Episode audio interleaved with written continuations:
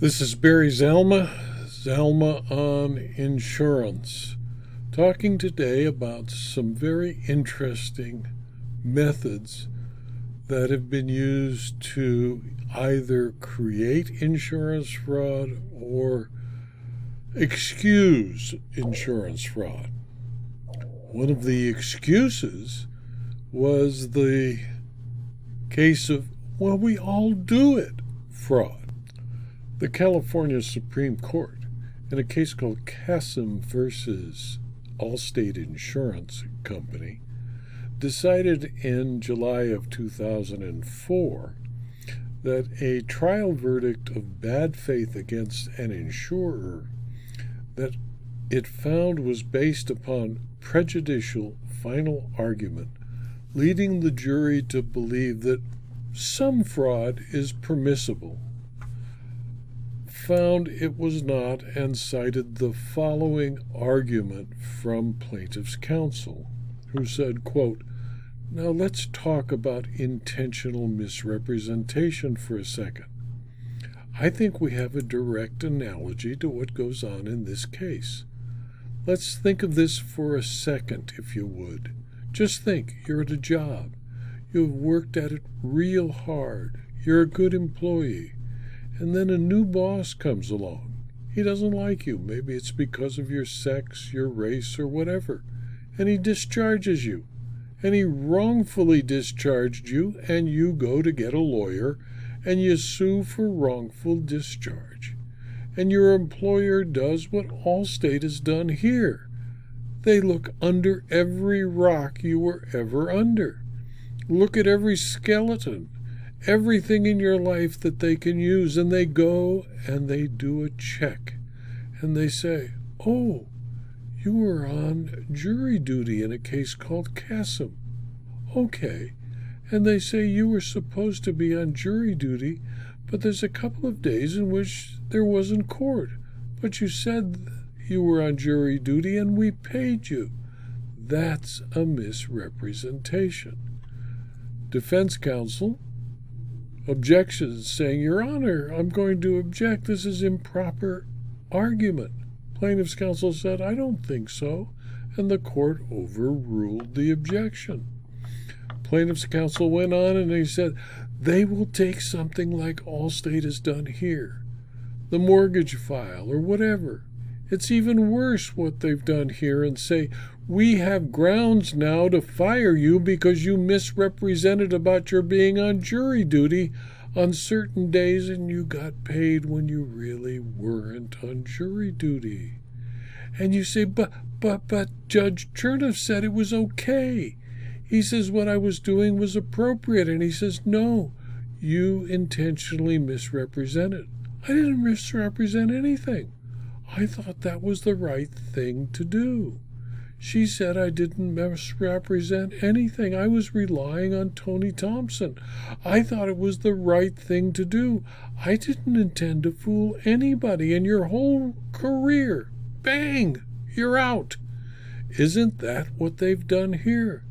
They want to put an artificial standard on what is meant by intentional misrepresentation, a standard that would apply in a courtroom setting like this that we would never apply to ourselves, that we would not think that anything was intentional or wrong in that regard. But in trying to carry the burden of proof, when they have this kinds of flimsy crap evidence, when they haven't done what they should have done and they're doing, this lawyer's thing, they will have you now crucify these people with an extraordinary, artificial interpretation of what is intentional misrepresentation, and that is not fair. Close quote. The Supreme Court in Cassim concluded that the argument was prejudicial and reversed the trial court that assessed punitive damages against the insurer. And it said, quote, here in a case where fraud in an insurance claim was a primary issue in the case, counsel for plaintiff went right to the fact that the juries had, jurors had been essentially cheating their employers. When counsel made reference to the fact that some of the insurers might be accused of cheating, there was no question he was letting the jurors know that the court had no objections to the procedure. When the objection was sustained, there was nothing else counsel could do except object again, which would have had the effect of drumming home to the jury that the court thought a little cheating was permissible. Since the issue was whether plaintiff had attempted to cheat in their claim to Allstate, the prejudice was obvious. And that's why they reversed the judgment. The law in California, as it should be everywhere, is that an insured cannot commit a little fraud. You can either commit fraud or you do not. You cannot commit a little fraud any more than you can be a little dead. You did it or you didn't. You're alive or you're not. If you commit fraud, regardless of the bad faith of the insurer, you recover nothing. Now, for some reason, courts and legislatures and insurance departments have decided to divide fraud into two types soft fraud and hard fraud. The following types of fraud are called hard fraud because they are premeditated and intentionally committed. Those who differentiate between types of fraud would always place these in the category of hard fraud, which to courts and legislatures and insurance departments is more egregious than soft fraud, since it is performed with malice of forethought. Hard fraud takes planning, scheming, and even someone on the inside to help you get money from an insurance company it does not owe. An example of hard fraud would be getting into an accident on purpose so that you can claim the insurance money. The example is fairly prevalent lately. Someone hits the brakes so that the person behind them can't stop quickly enough, and then they call it a negligent rear ender. Another really severe form of hard fraud would be faking your own death or murder for the life insurance benefit. Another hard fraud is the staged loss. Some losses are simply fictions created for the sole purpose of presenting a claim. Some of those stage losses include the staged theft of an auto, a theft where the owner contracts with an intermediary to dispose of a vehicle. The owner gives up the vehicle and then reports it to the insurer as stolen. The person to whom the vehicle is given up will pass it to a salvor who breaks it up into its component parts and sells the parts. These organizations are called chop shops. Stage theft also includes cases where the insured ships an auto to Mexico, China, Vietnam, or other foreign country, where it is sold, after which the insured makes a claim reporting the vehicle stolen. All stage thefts are planned and performed for the sole purpose of defrauding an insurer. According to the evidence adduced at a trial, the defendants in a case called United States versus Hawley and United States versus Hall and United States versus Beasley, the courts found that the stage theft of a truck belonging to defendant Beasley was staged. Any of the error claimed by Beasley in the trial was harmless in light of the other overwhelming evidence of Beasley's guilt that was introduced at trial and the cumulative nature of the evidence. As an example of such a claim was explained in a fictional piece in my book Heads I Win, Tails You Lose, a fictional Mr. Lee enlisted some of his friends in the Chinese community of Los Angeles to join in his scheme to defraud insurers. They found that all luxury cars were needed in China and enormous profits could be made if duties were not paid. They began their scheme by leasing luxury cars. Between them, 200 Lexus, Mercedes, Audi, Jaguar, and Infiniti automobiles were leased and insured with major insurers. After making no more than two payments on the auto loans or on the leases, Lee's group began placing the cars in shipping containers at the ports of Los Angeles, Long Beach, and San Francisco. Lee's cousin transported the cars from Hong Kong and Macau to mainland China, where she sold them for hard currency. To finance the purchase of more cars, Lee's group reported the theft of each car to their insurer and had the loans paid off. They were always easy to deal with and never argued with the adjuster's suggested settlement. The conspirators knew they would profit on the sale in Hong Kong. They would replace the car with another leased with the insurance money and start the process all over again. Mr. Lee's cousin was the number one luxury car dealer in all of the People's Republic of China. She had no competition and an almost unlimited supply of vehicles and overhead limited to the shipping costs. Lee's account at Citibank Hong Kong was growing. He put his savings in broad based stock market mutual funds specializing in high risk emerging markets. His investments doubled in two years. Lee decided it was time to stop when he was ahead. He was chip his personal 1995 Rolls Silver Cloud convertible, which he had purchased only two months before to his new home in Hong Kong for his personal use.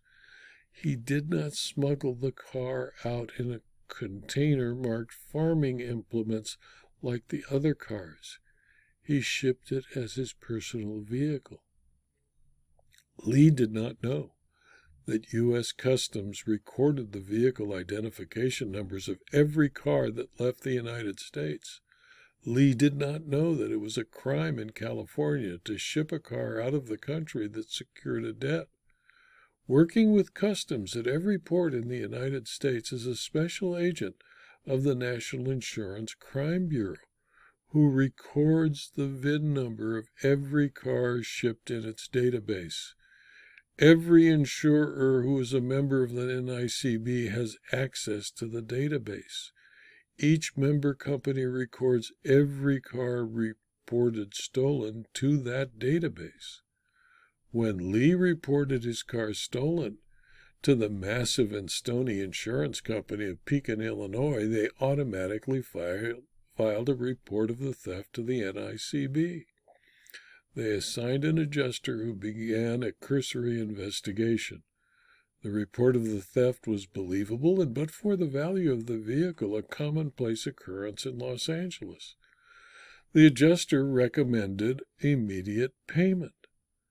Roger Parsons, the claims supervisor at the similarly fictional Massive and Stony Insurance Company, looking out at his, his window at the slow moving brown Illinois River, was about to order a check for the settlement when he received a report from the NICB that the car had been shipped by Lee to Hong Kong a month before the reported theft customs officials in Hong Kong reported the car arrived and was picked up by its consignee.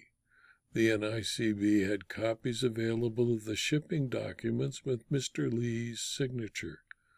When the claim was presented and an examination under oath was demanded, the evidence was presented after Lee swore falsely about the theft, and the claim was effectively denied.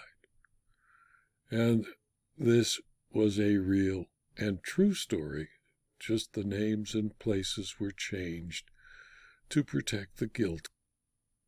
Other types of staged cases are abandonment, where the owner abandons a vehicle on a city street or in a parking lot, creating a moral hazard. The insured will report the vehicle stolen and attempt to collect before it is recovered. In addition, there is the scheme called dumping. The scheme involves when the owner disposes of a vehicle by dumping it into a lake or other body of water. Cars have been found buried underground, and some lakes have been found to have more than 50 cars underwater. In 2009, even Newsweek reported that a South Carolina man who earlier filed an insurance claim saying his Ford 150 was stolen, police quickly discovered it only miles from his house engulfed in flames.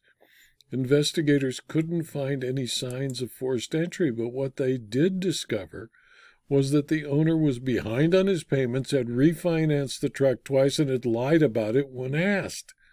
In a similar incident, a California woman who was no longer willing to fuel up her GMC Yukon said it disappeared from the parking lot. Actually, she'd arranged to have it chopped up in Mexico and sold off in parts. This type of car insurance fraud occurs when the owner disposes of the vehicle by leaving so, somewhere, burning it, dumping it in a lake, or even selling it, and then claiming it was stolen. In, in such situations, where the car was sold before being reported stolen, the fraud is intended to pay in two ways through an insurance settlement to replace the stolen vehicle and through the sale of the original car. There are many other schemes of intentional insurance fraud, and they are all available in my book, Zalma on Insurance Claims, Part 109, Second Edition, which is available as both a Kindle book and as a paperback from Amazon.com. If you found this video to be interesting or useful to you and your colleagues, please pass it on. It's free. And please also subscribe to my YouTube channel, my Rumble channel, my blog, and my Substack publications. And please click on the link saying you liked the video or that uh, if you're at rumble.com that you click on the rumble situation to show the publishers that you found the videos to be useful and interesting. Thank you for your attention.